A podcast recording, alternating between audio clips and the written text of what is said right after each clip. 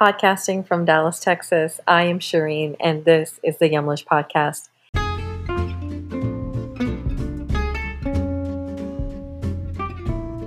Yumlish empowers people with chronic conditions like type 2 diabetes and heart disease to take charge of their health through diet.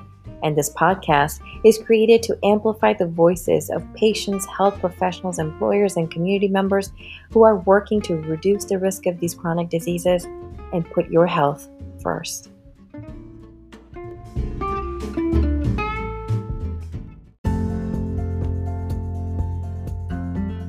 So today we have Emily Timm joining us. Emily is a registered dietitian and diabetes care and education specialist who holds a board certification in advanced diabetes management. Emily's passion lies in her helping her patients with diabetes and related endocrine disorders achieve their goals. She specializes in weight management and the Mediterranean diet. Welcome, Emily. Thank you, Shireen. Thanks for having me.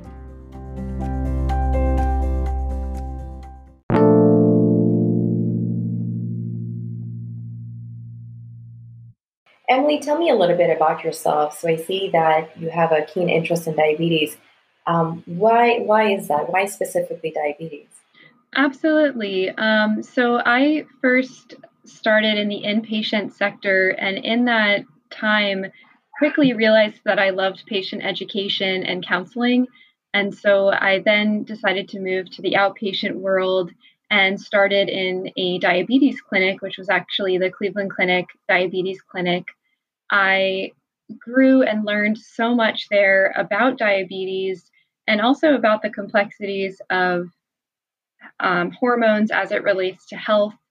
And uh, that was always kind of a uh, personal interest for myself as well as having celiac disease and Hashimoto thyroiditis.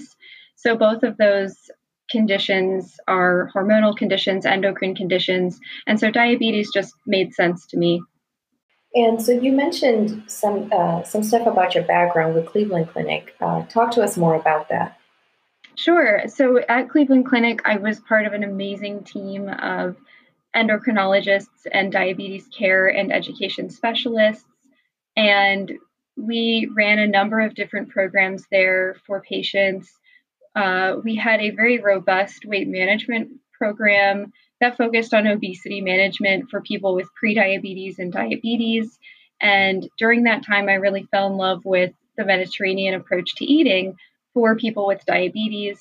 And through that work, I was able to then transfer that experience to the University of Pittsburgh Medical Center and help to grow and create a similar program at that medical center um, for those patients. So it was really a, a catalyst in my career and uh, really helped develop the interest that I have today.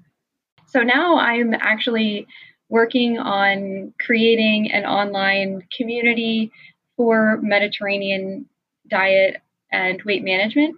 So we will be launching group programming for Mediterranean diet for people with prediabetes and diabetes in the very near future. Um, so I'm really excited about that um, program and uh, this stage in my life. So, with that, I want to jump into the current state of affairs with COVID 19 and really the implications on people with diabetes. So, I want to start out by asking what are the statistics of how prevalent diabetes is in the United States today? Right. Um, we have quite a number of people in the US with diabetes. We have 34.2 million people with diabetes. Uh, so that's 10.5% of the US population. And of that number, 2.8% of uh, of those people do not even know they have diabetes. So that's another population that could be impacted by COVID 19. The main message is that people with diabetes do have much higher rates of serious complications and death from COVID 19. So, without being alarmist, um, it does put a person with diabetes in a more vulnerable population um, under this current state of affairs. Um, the good news is is that if the diabetes is well managed, meaning there aren't a lot of fluctuations between high and low blood sugars, the risk of getting severely sick from COVID 19 is actually about the same as the general population. So, this is just such good news um, because we do have a lot of time on our hands, and perhaps this time can be used to better the diabetes management and um, prevent serious complications. Now, is there any risk between type 1 and type 2? There's right now, as far as uh, they know, there is no difference in risk between type 1 and type 2 diabetes. They are put in the same category. Um, and again, the, those having highest risk would be people without good blood sugar control with a lot of fluctuations and variability in blood sugar. Mm-hmm and the risk being not so much in, in contracting it because that's the same as the general population but more so after contracting it what does the implications look like correct right it has mm-hmm. to do more so with the complications and the severity of the case that the person might experience um, a lot of the times as well if somebody uh, does have poorly controlled diabetes there may be other metabolic conditions going on as well, perhaps high blood pressure or cardiovascular disease or being elderly. And those things also put a person at higher risk of a more serious case of COVID 19. Now, the CDC and the ADA recommend having extra diabetes supplies on hand uh, to really create a sick day kit. Can you speak to us about this kit? What does it need to include?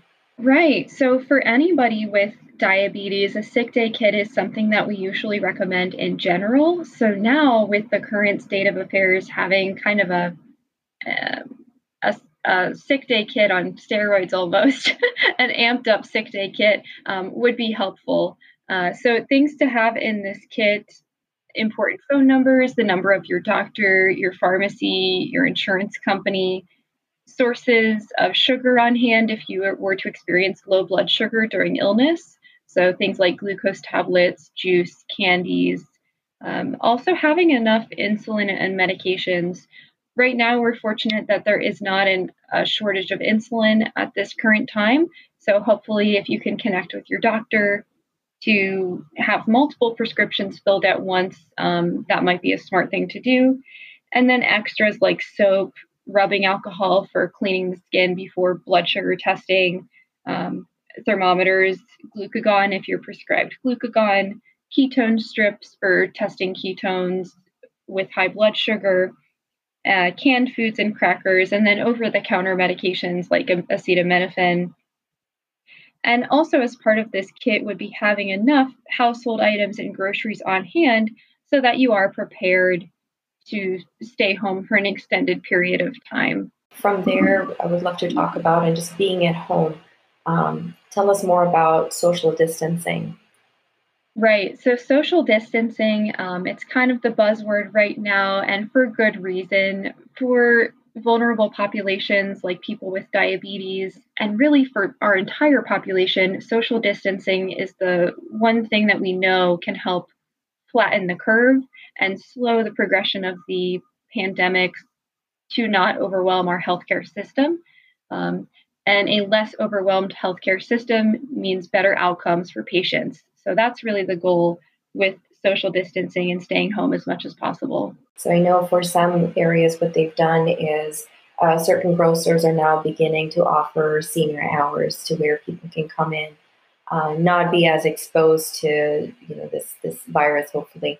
Uh, what are some of the things that you recommend in terms of someone needs groceries, household items? What can they What can they do? Right. Um, the best thing to do is to try to limit the number of trips to the store as much as you can, um, because the more times we leave our homes, the more touch points we have with other people, um, which can mean higher rates of transmission. Um, so, especially for somebody who has diabetes and is at higher risk of um, more serious complications from COVID 19, if you are able to enlist the help of a family member or a friend to run to the store for you, that would be great. Um, grocery delivery uh, is another wonderful option. Um, there are some higher wait times right now for grocery delivery, but if you can kind of plan ahead, so that you have a little more um, leeway in your schedule to receive those groceries. That can be a really nice option. Um, and yes, some stores, if you're able to call ahead to your store or look online, some stores are offering these awesome um, hours for more vulnerable populations to do their shopping away from the crowds. Now, let's say we get their groceries home, right? Now we've got their groceries. Um, what are some eating patterns, and what are some suggestions that you would that you would recommend uh, for people with diabetes? Yes. Um, so I think it's a it's a good idea to talk about what are healthful ways for people with diabetes to eat, um, and then go into the context of how do we implement those in this in this pandemic. Um, so just kind of to review, the American Diabetes Association does recognize that there's no one best pattern of eating for people with diabetes. So that's really reassuring at a time like now because there's lots of flexibility and there's lots of gray area to individualize your plan to your person and to your environment.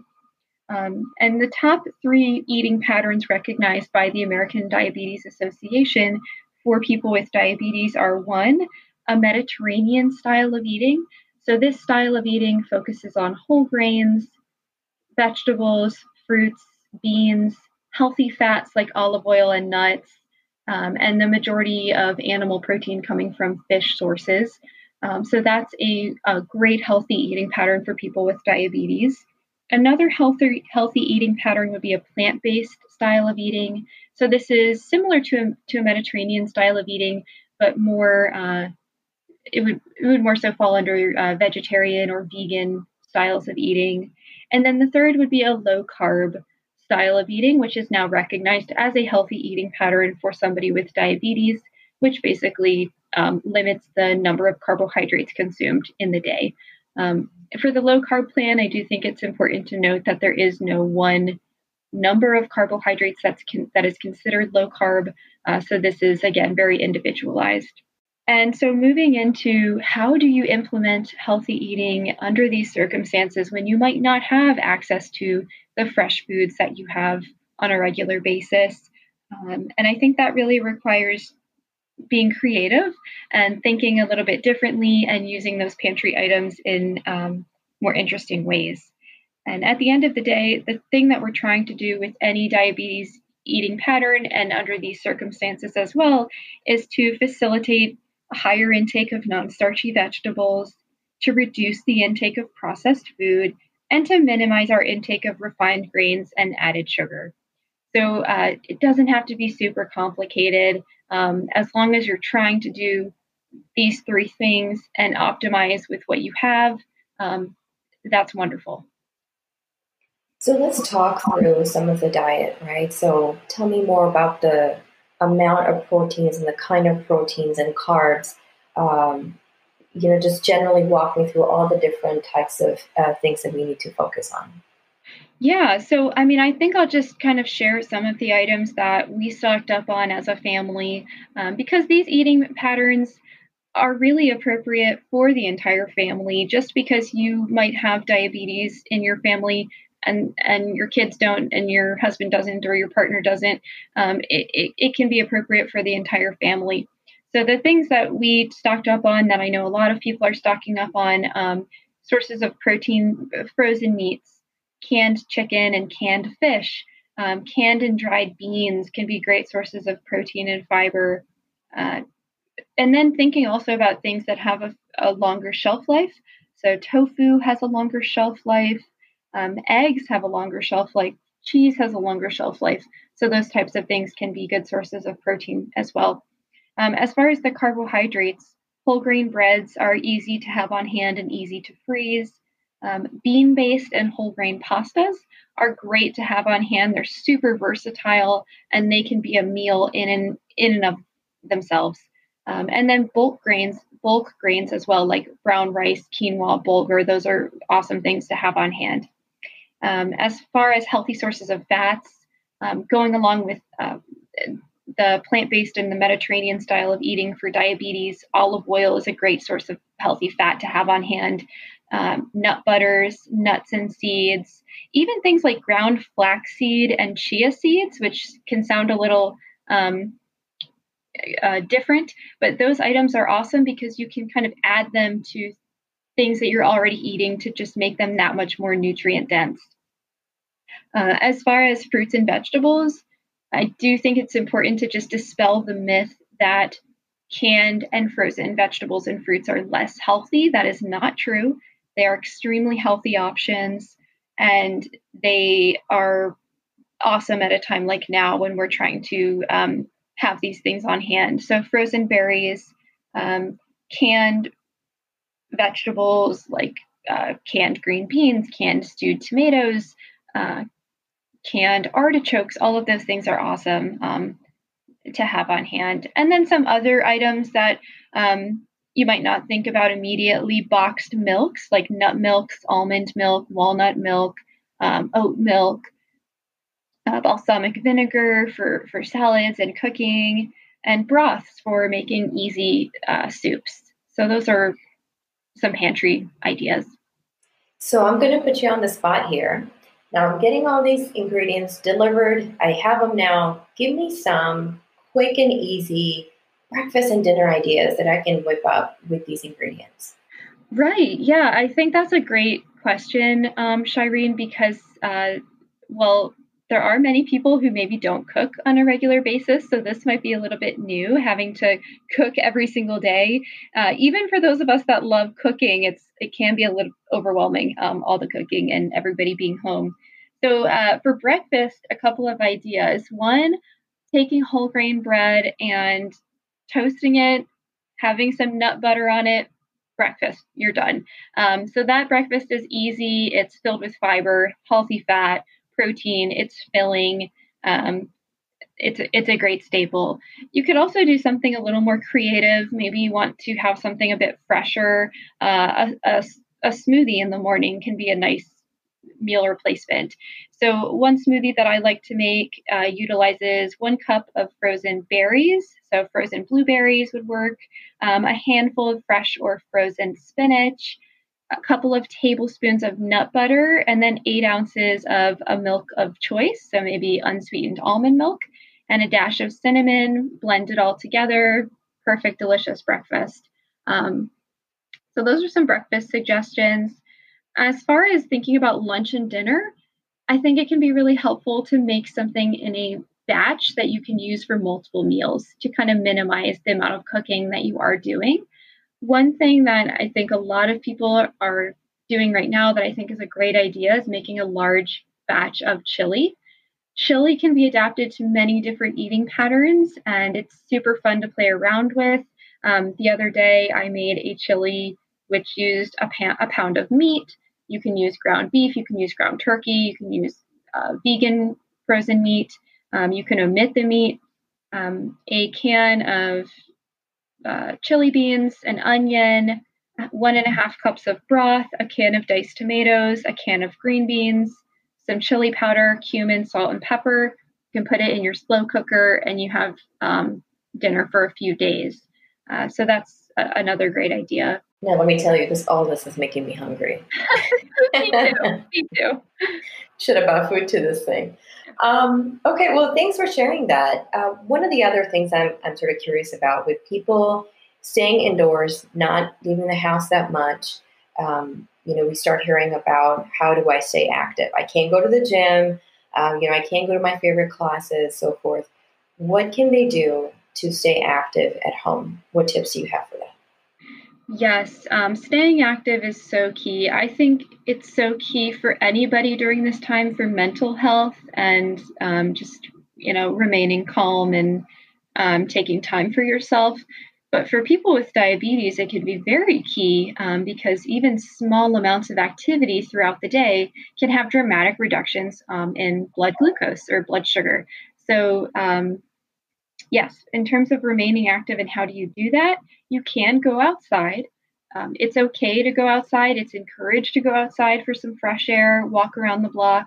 Um, unfortunately, on these walks, if you do see a neighbor you want to talk to, um, when you are having a conversation, just stay um, about six, three to six feet apart um, from that individual to prevent any um, contact. But uh, yeah, you can go outside you can get a nice walk in. A lot of online um, gyms are offering free memberships to their fitness classes, so that's a nice thing to take advantage of, as well as a lot of YouTube uh, channels and videos that we've already had for home workouts for free. And um, just being mindful about the activity throughout the day. Going for a 10 minute walk after a meal can lower your blood sugar by 10 to 20 points. Um, so just getting up and moving after meals, doing household chores, all of those things are going to help you to, to keep active and keep busy um, during this time at home. There's a lot of stress out there, um, sort of off your game. You're not doing the usual things you do. There's a lot of change, um, staying indoors, like I mentioned earlier. So, what do you recommend in terms of resources that people can utilize um, while they're sort of dealing with all of this? Yeah, I, I just I think that's such a key point um, because we've never done this before. Um, there's no handbook for how to survive the pandemic and what your daily schedule should look like. There are a lot of schedules floating around on the internet. Um, it's great to use a schedule if you want to. If you don't want to, that's fine too. Um, so I think the most important thing is just to go easy on yourself, take it one day at a time, and do the best you can. Um, and as far as thinking about self care and stress management, because those things are super important for blood sugar control, there are many things you can do. Uh, making sure to stay in contact with friends and family, even like through video, I think can be more effective. And um, spending time with your pets or, you know, walking your dog, looking into free meditation apps, listening to music, just taking um, some time for self care because we have the extra time. Um, so we should. And what about resources for food and nutrition? Yeah, there there are some great resources as you're you might be looking for new ideas at this time. Um, the American Diabetes Association on their website, which is diabetes.org, they do have a diabetes food hub, which offers a number of different recipes for different eating patterns. Um, so that's a great resource. There's also a free app and website called Fooducate. And this app uh, is great for comparing pantry items that you might find at the store. Um, it grades the items from A through F, so you don't have to get lost in the food label and you can still get a sense of um, how healthy a product is. And then any other resources uh, that you recommend? Um, I think at this time, really just staying up to date with the CDC recommendations and checking in with the American Diabetes Association as things evolve and change because the situation is changing every day. New information is coming out. Um, and another resource would just be uh, looking online um, or calling your doctor to figure out where testing sites are in your area so that you're aware of that should you need to um, get tested for COVID 19. So we're rounding up the end of the episode here, Emily, and I wanted to get folks to connect with you if they have questions or they just want to learn more about your work. So how can folks do that? Yes, I, I would love to connect with you. Um, I do have an Instagram community, the Endocrine Nutritionist. I'd love for you to join me there. I'll be posting information soon about upcoming um, programs and if you have specific questions and you don't have Instagram, feel free to email me at Emily Timm, T I M M, nutrition at gmail.com. Again, this was Emily Timm. Again, this was Emily Timm. Um, she is with Emily Timm Nutrition, registered dietitian. Thank you again. Thank you, Shireen. This was so fun. Hope to talk to you soon.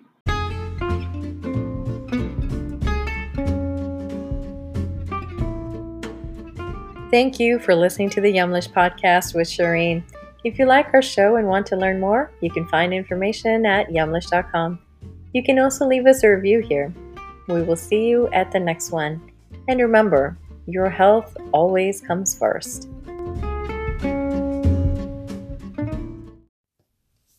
Today we are speaking to Dr. Rufus Tony Spann.